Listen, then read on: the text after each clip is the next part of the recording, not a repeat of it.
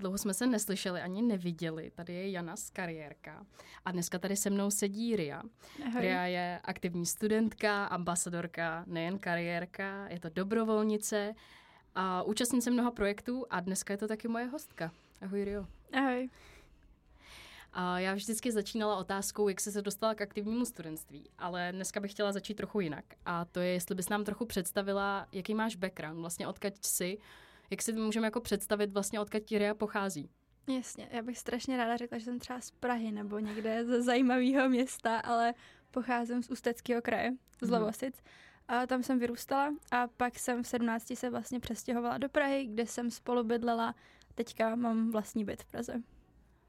To je tak nějak všechno, co dokáže říct ke svýmu backgroundu. No právě mě to přijde hrozně zajímavý, protože člověk by si řekl, že většina těch příležitostí je v Praze, ale ty jsi z Ústí, takže ses nějak k tomu aktivnímu studentství musela dostat z Ústí, jakoby z Lovosic. Je to pravda, já jsem začala hodně online a když jsem přišla do Prahy, tak jsem jako přešla i do toho, že teďka jezdím na různé akce a podobně, ale právě pro mě bylo hodně komplikovaný tohleto všechno dělat z Lovosic a proto jsem i částečně přešla do té Prahy a pak úplně.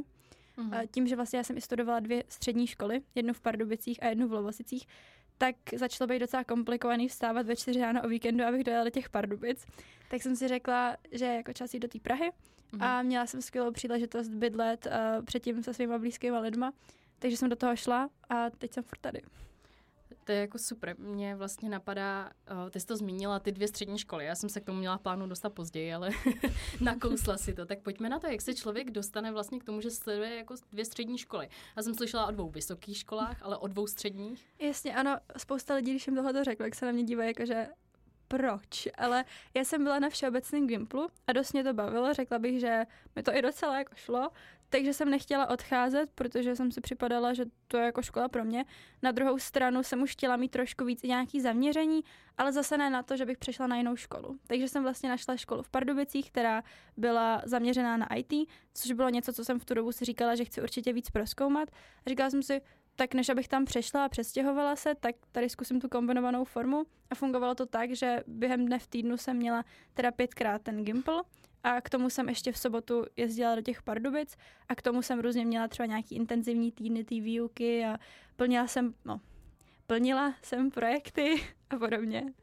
A ty už ji máš teda za sebou? Tímhletím rokem pro tebe končí studium 2 středních škol? Jo, teďka jsem vlastně přešla z toho lovosického gymplu, protože to už bylo docela nezvladatelný dojíždět na obě ty místa. Takže v tenhle ten moment si nechávám tu školu v těch Pardubicích a k tomu v Praze pracuju. Mhm. No a my jsme to teda už nakousli, že jako time management očividně je něco, co už ty teďko máš v krvi. Ale mě přece jenom zajímá to kombinovaný studium spojený ještě s prací.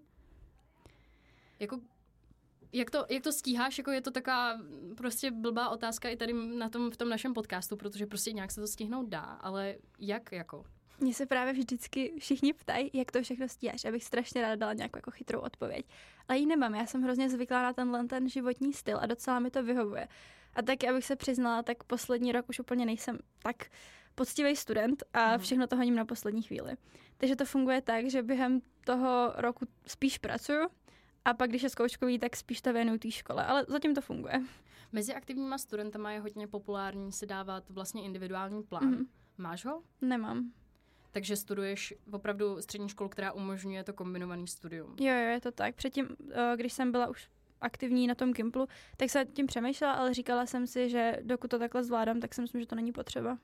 Doporučila bys někomu studovat kombinovaně tu střední školu? Upřímně spíš ne. Myslím si, že člověk hrozně jako vypadne z toho, jak tomu je schopný aktivně něco dávat, protože v moment, kdy jsem chodila denně do té školy, tak jo, bylo to otravný každý den vstávat, říkala jsem si, že už tak strašně nechci a těšila jsem se na ten moment, kdy přejdu plně na to jako kombinovaný a v moment, kdy jsem přešla, tak to bylo skvělý, mohla jsem se jako vstát v 10, ve 12, kdykoliv.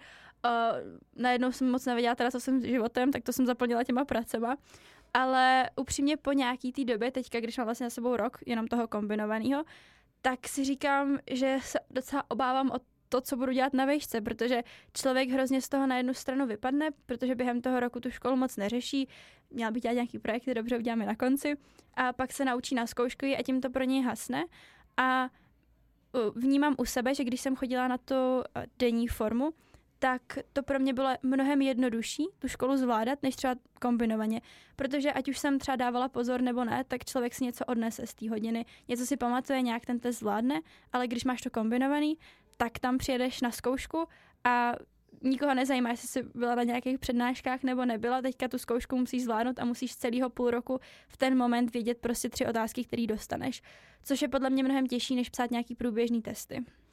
Mě vlastně i u toho napadá, tady u toho rozhodnutí, ty jsi určitě nebyla sama. Každopádně museli to aspoň o tom vědět tvoji rodiče. Jak ty se k tomu staví? Protože spousta rodičů i aktivních studentů je hodně skeptická, třeba i k těm individuálním plánům. Jsou takový, třeba moji rodiče takový byli hodně jako Jani, tak to dodělej tu střední a pak můžeš. Jak ty jsi na tom vlastně? Jasně, já když jsem ještě s rodičima byla v kontaktu před 18, tak oni byli hodně v tomhletom supportive. Vždycky, když viděli, že se mi třeba daří v mém osobním životě nebo že dělám nějaké věci, které mají reálnou budoucnost, tak chápali, že to je pro mě asi to nejlepší a myslím si, že dost viděli, že jsem schopná dělat tadyhle ty rozhodnutí sama za sebe. Takže si pamatuju, že jednou jsem zavolala a říkám, já už tady do školy dělat nebudu, já jdu do práce, já jdu tady dělat to kombinovaný. A řekli mi, dobře, jestli to je pro tebe nejlepší, tak jako, řekli mi vlastně dokonce, že si říkali to stejný. A to je super, že tam ta podpora určitě byla. My z minulých dílů podcastů víme, že obvykle aktivním studentům stačí prostě jedna malá věc a pak už se to v jejich životě rozjede a pak už do toho spadnou. Co byla pro tebe ta první věc, ten první projekt, který prostě potom předznamenal to tvoje aktivní studentství? A to je hodně random. Já si pamatuju, že když mi bylo třeba 10, tak mi zavolal spolužák a dokopal mě si stáhnout Minecraft. A já jsem si říkala, proč? A nějak jsem došla teda k tomu, že jsem si to stáhla, začala jsem tam hrát a to mě dostalo k tomu, že jsem začala zajímat o programování, o Javu a tak. Tam jsem si zkusila nějaký první projekty v tom. Potom jsem v 11 teda začala působit jako adminka na jednom československém serveru. Tam jsem pro ně udělala pár primitivních pluginů teda. Potom jsem začala pro ně plánovat i třeba nějaký soutěže a podobně. A to bylo pro mě, když mi bylo jako 11, tak jsem si říkala, to je fakt dobrý. Je a potom, když už jsem byla starší, já jsem dělala to do 16, tak jsem si říkala, že už by to jako chtělo se posunout dál a v tu dobu už jsem měla zkušenosti třeba s copywritingem a s doučováním lidí a v ten moment jsem se taky dostala do programu od Microsoftu, to studentský trenérský centrum, takže už jsem se pak posunula dál a jak říkáš, pak už se to samo nabalovalo. No mně vlastně přijde úplně neuvěřitelný a já to mám i tady v těch poznámkách, že ty si vlastně s takovým jakoby aktivním studentstvím začala v 10 letech. Jako, tak se to dá jako považovat a že to bylo zrovna programování, to je strašně super. Je to hodně random, jak říkám, no. A přijde mi hrozně hustý, že by se to vůbec třeba nemuselo jako stát, nebo moje journey začala úplně jinde, kdyby nebyl takovýhle jeden hovor, který s tím vlastně vůbec nesouvisel. Ty jsi říkala, že jsi se k některým těm věcem dostala online, jako je třeba copywriting. Dokážeš nám přiblížit, co to bylo, jestli to byly nějaký kurzy nebo tak? Jasně, já si pamatuju, že jsem si říkala, že jak jsem různě pracovala dělala jsem nějaký menší projekty, takhle třeba pro ty herní servery a tak potom mě hodně bavilo připravovat pro ně texty, takže jsem pracovala na nějakých vlastních textech a potom jsem průběžně toho dělala víc a víc a když už mi bylo 15, tak to byla i moje první brigáda, když si pamatuju, že jsem scrollovala a pak jsem teda našla firmu, která byla ochotná si mě vzít pod své křídla, i když jsem neměla žádný pracovní zkušenosti, které by se daly brát jako placený, protože mi bylo čerstvě těch 15. Což musím říct, že je docela těžký začít jako copywriter, protože na tom trhu je spousta lidí, kteří mají 30leté zkušenosti a v ten moment mi přijde, že vůbec nezáleží na nějakém skillu a že se ty firmy dívají po někom, kdo má ty zkušenosti, což je na jednu stranu pochopitelný, na druhou stranu je pak dost těžký se nějak upevnit téhletý pozici na tom trhu. Máš určitě pravdu. Já totiž mám marketingový background a vím, že kopíci to rozhodně nemají lehký, takže jenom kvituju. Já bych se možná ještě vrátila k tomu stěhování se do Prahy, protože to je docela jako velký krok, 16-17. Nepřijde ti někdy, že si přeskočila nějaký ten krok toho dospívání, protože mě to častokrát moji spolužáci hodně vyčítali, ale třeba se mě ptali, jak je možný, že se jako vzdávám tohohle svého puberťáctví a jdu vlastně do toho dospělého života. Strašně. Podle mě, když uděláš tenhle ten krok, tak není cesta zpátky, protože v ten moment se nějak upíšeš tomu, že už si nemůžeš říct, tak teďka prostě na 3 měsíce vyjedu někam do zahraničí, protože musíš platit nájem a musíš řešit elektřinu a takhle. A přijde mi, že jsem strašně přeskočila takový ty poslední léta teenagerství, protože v moment, kdy jsem se přestěhovala, tak ať už člověk chce nebo ne, tak ho to strašně dokope vyspět. Strašně moc. A nemyslím si teda, že jsem nějaká extrémně mature teďka, ale když to porovnám s tím, jak jsem třeba přemýšlela předtím, tak je to extrémní skok a vím, že to vnímám já, vím, že to vnímají lidi okolo mě. Občas se mi to jako trochu líto, že jsem mohla ještě o chvilku míň mít ty starosti a mohla jsem si užívat, že moje největší starost byla škola. A teďka je to takový, že najednou ti přijde prostě nedoplatek za elektřinu a říkáš si sakra, cože? Ale asi bych neměnila. Jo, jako najednou začne člověk řešit hodně existenciální témata. Mm-hmm. A opravdu, když je nějaká krize, nebo víš, jakože začneš pociťovat to, když tě jako najednou vyhodí z práce, tak tam je ten strach najednou nejenom, jakože když tě dají 5 ve škole, že propadnu, ale jasně. Najednou je prostě jako ty krás, tak já budu bez bydlení. A jako dokážu úplně jako vnímat to, že je to náročné. Já jsem se totiž přestěhovala, když bylo 18, takže taky jako vnímám, že možná jsem se taky trochu ochudila o pár let a mám hotel. Mně i přijde hrozný rozdíl, když třeba člověk, já původně, když jsem se teda přestěhovala, tak jsem šla spolubydlet s 3 dalšíma lidma a měla jsem ještě nějakou finanční podporu od rodičů. A to mi přišlo hodně v pohodě. Vlastně jsem nějak jako nevnímala ty rozdíly. Najednou jsem teda měla vlastní jako pokoj, vlastní byt, co jsem šerovala s těma dalšíma lidma. A bylo to ale úplně o něčem jiném, než když potom člověk jde fakt do toho vlastního bytu a už je i finančně na to sám. To si myslím, že taky je potřeba rozlišovat. No. Určitě. A já jsem tady tu sekci jsem rozhodně chtěla přidat, protože spoustu aktivních studentů jde hodně rychle do toho a opravdu jako přeskakuje spoustu kroků. Možná je fajn o tomhle vědět, aby se člověk dokázal připravit, že to není jenom o tom, že prostě jedu velký jako hustle a že to je jako hrozně super, no ale že je to taky občas o tom, že se nedaří a je to někdy docela pěkně na nic. Někdy, když se někdo ptá, jestli si myslím, že je lepší se přestěhovat dřív nebo později, tak vždycky říkám, jako, že co nejdýl můžeš, začni si našetři a potom buď v klidu, než tohle to řešit od začátku. No. Přesně. Teď se můžeme přesunout k těm tvým projektům. Ty jsi vlastně součástí STC. My už jsme tady o STCčku měli vlastně podcast s Milanem, ale celkově je to hodně takový provázaný se všema ambasadorama Kariérka. Jaký ty máš vztah s STCčkem? Říkáš, že to byl jeden z tvých prvních projektů. Co tobě to dalo? Ty jo, hodně zkušeností asi, protože jsem se vyzkoušela spousta různorodých věcí. Nejdřív jsem byla přijatá do skupinky Power Platform, což jsou, řekněme, produkty okolo automatizace, datové analýzy a podobně, což teda jsem zjistila, že je zajímavý, ale že asi úplně nebude něco, v čem se budu realizovat do budoucna. Pak jsem si tam vyzkoušela marketing, teďka tam ten marketingový tým dokonce vedu a dostala jsem se na pozici Chief of staff, takže pomáhám třeba organizovat akce, webináře a podobně a je super, že člověk takhle získá spousta zajímavých kontaktů a úplně nejvíc, co bych řekla, že mi to dalo, je ta komunita. Tam je úplně neskutečně skvělá komunita. Člověk se strašně těší na ty akce, ty lidi jsou super a připadám si, že tam hrozně jako zapadám. Myslím si, doufám, že se tak připadá jako každý, protože seš vlastně v té komunitě lidí, která má stejné ambice, podobné cíle a ví, co chtějí od života, ale zároveň mají stejné třeba hodnoty, což je hrozně důležitý podle mě. Ten projekt je na 2 roky. Ty už si ty 2 roky přesáhla, už to máš hotový. Ne. Já teďka budu tenhle ten rok končit. Co to potom znamená, když skončíš? Jasně, děláš teda absolventskou práci, pokud ji úspěšně obhájíš, tak je potom na tobě, jestli chceš třeba dál spolupracovat. Spousta lidí dál spolupracuje a já jako plánuju. A nebo můžeš teda se rozloučit s tím projektem. Máš 19 certifikací. Ty jsou spojený právě s Microsoftem a certifikací jejich, nebo je to?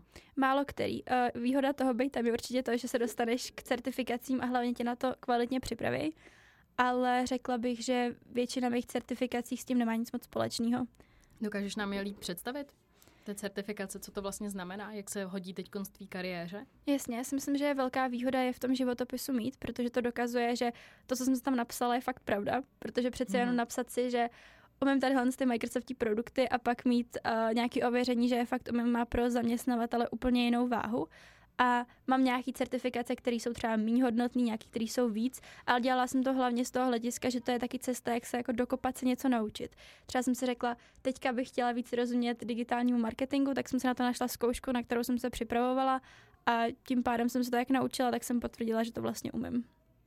Mně to přijde strašně super a k tomu mě napadá ta otázka, jaká je motivace za tímhletím vším. Málo kdy se k tomu vlastně k tomu dostaneme. Víme vždycky, proč do toho ty lidi spadly, ale proč v tom pořád si?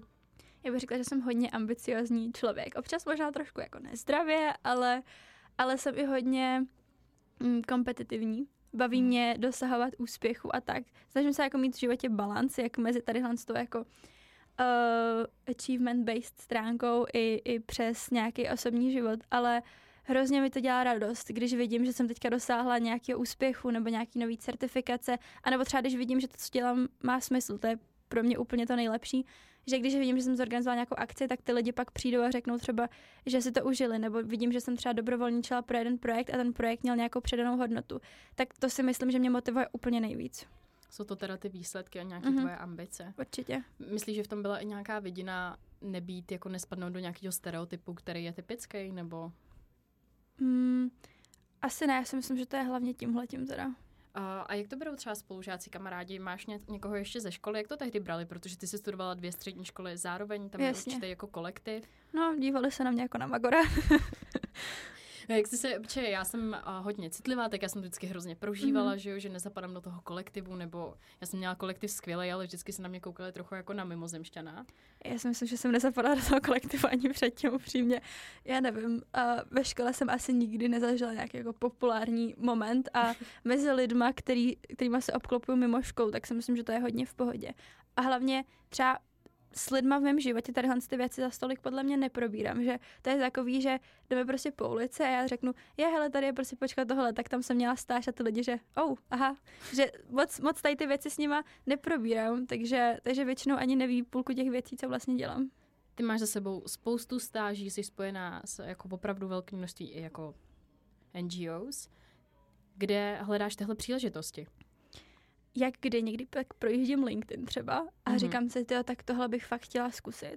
A tím, že mám třeba spousta kontaktů a kolem sebe lidí, kteří jsou taky ambiciozní, tak mi taky občas něco takhle pošlou a řekneme si, že do toho jdem spolu, a nebo občas dostanu třeba nějakou nabídku a řeknu si, jo, tak jo. To je super, dala jsme skvělou příležitost vás motivovat všechny k tomu, abyste se přidali do naší facebookové skupiny Kariérko, která vlastně tam slouží přesně proto, aby spojila tu komunitu a nabízí jim různé příležitosti. Ono tahle těch komunit je docela dost, ale mně přijde Kariérko super, protože je tam ta nabídka těch různých příležitostí docela střídmá, takže se to hodí i pro lidi, kteří nejsou v tom tak zaběhlí jako já, ale zároveň se to hodí pro někoho i jako seš ty. Souhlasím. 100%. A mě tím vlastně napadá, že máš i zahraniční zkušenosti. Ty se k těm ses dostala podobně? K zahraničním zkušenostem já hlavně hodně cestuju, takže mě to tak nějak jako propoje samo, že vždycky, když se snažím najít nějakou novou zkušenost, tak hodně se koukám po těch zahraničních a hodně cestuju i mimo tadyhle ty příležitosti. Ale taky jsem spojená s AFS, pro který dobrovolničím. Je to 2. největší světová neziskovka teda. A ty hodně směřují do zahraničí, takže častokrát mám to spojení se zahraničím i tady v Česku, protože třeba teďka jsem byla rok kontaktní osoba pro Švédku a potom jsem byla v kontaktu, i když se vlastně vrátila do toho Švédska. To je super.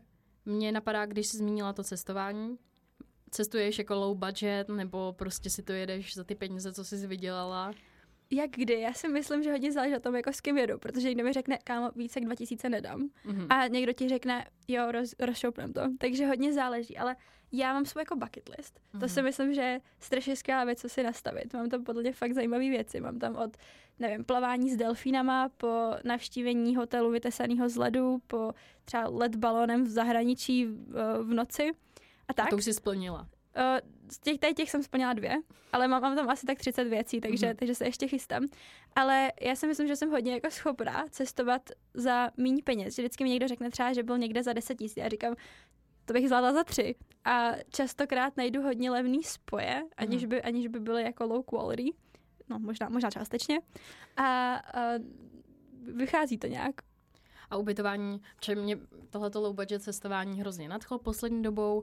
Jak zvládáš ubytování? Protože to obvykle bývá hned po letence to nejdražší. No jasně. Ono podle mě je dobrý se vždycky podívat, co je v té zemi nejlevnější, protože jsou země, kde máš strašně drahý hotely a pak zjistíš, že třeba Airbnbčko tam máš strašně levný, takže potom je dobrý jít potom.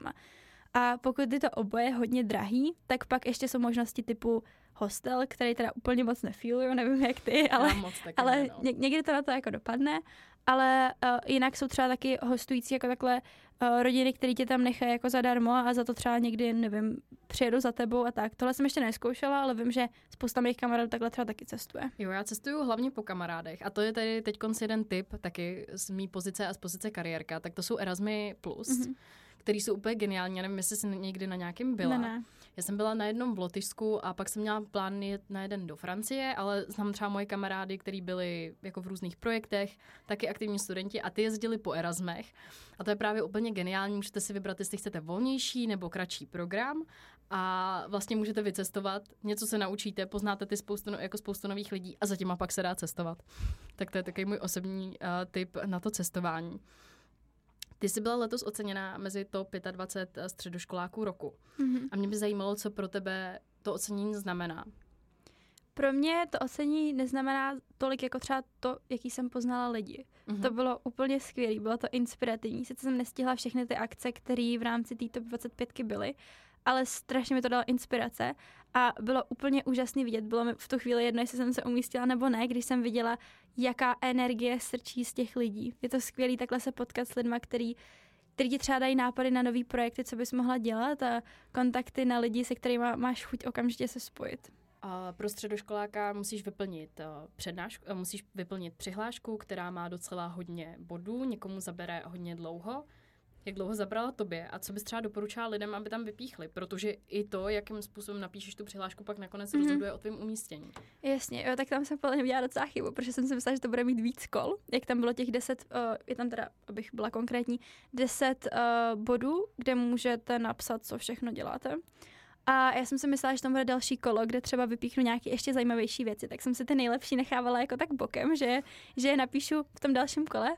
A pak jsem zjistila, že to bylo jako jediný kolo, takže asi bych doporučila hned na začátku napsat to nejzajímavější, co děláte a to nejvíc inspirativní, protože na základě toho se potom hodnotí. Určitě, já taky, no, asi bych za sebe, vypište tam úplně všechno, i když máte pocit, že to třeba není relevantní, protože co já mám tam totiž kamarády, kteří hodnotí. Zdravím Péťu.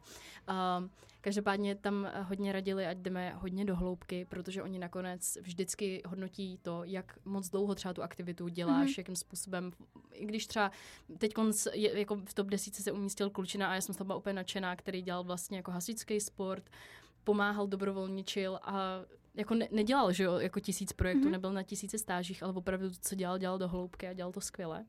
Takže ať už jste aktivní student právě v takových IT, marketing oborech, nebo já nevím, třeba jezdíte na koních, tak jako určitě bych... Rozhodně. Jo, to určitě bych doporučila se tam přihlásit. Zpátky k tobě, blížíme se ke konci a mě by zajímaly tvoje plány do budoucna. Jaká je tam nějaká ambice teďkonc, nějaký nejnovější cíle? Jasně, já tak nějak pokračuju v tom, co dělám. Všechno mě to hrozně baví. Myslím si, že proto se ničeho nepouštím a vždycky se naberu další věci, protože reálně tak 90% všeho, co dělám, mě strašně baví, takže to ani nepůsobí na mě jako práce. Ale tak cíl by asi byl dokončit tu střední.